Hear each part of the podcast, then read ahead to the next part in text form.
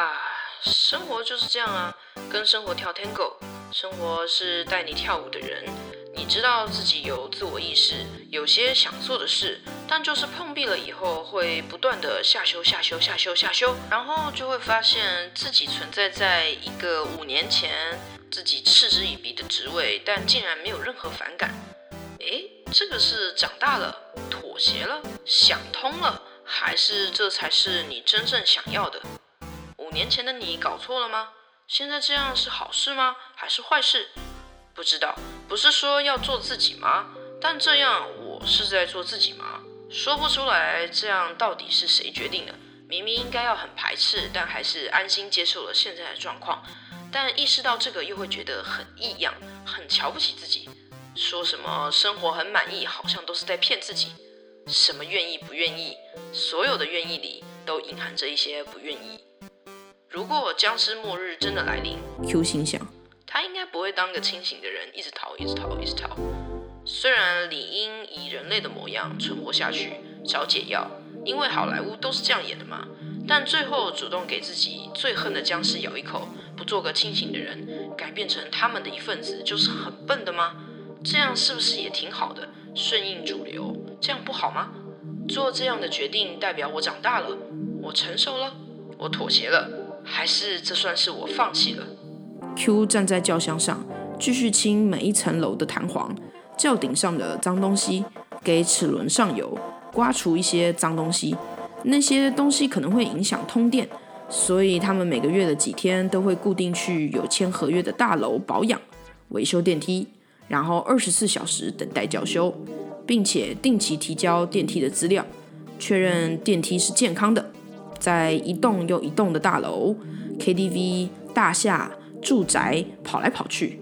平常去的时候刚好都是上班时间，住所或娱乐场所基本上是完全没有人的，很安静，甚至会感觉有点窒息。新人 Q 很喜欢把电梯的按钮整个拔起来，学着换新零件，记住那些乱七八糟的红蓝黄交错的电线。有些保养就是这样做。你看，前家保养商很没品诶，都乱修，线剪的乱七八糟的，干！小主管气愤的看着按钮管线念道：“新人 Q 则七手八脚的把线剪开，小心不要触电，再将新的零件拼装上去。有时电梯坏了，要一路跑到十五楼的机房，在的地方还是会有点喘不过气来。管理员还会阴阳怪气的一直跟着，也不一定。”小主管说，他之前晚上在家睡得好好的，突然超远超远的地方叫修，原来是有智障酒客把车钥匙丢到电梯井了，拿不上来。小主管气得杀去帮人捡钥匙，一次收了五百元，才感觉心里平衡一些。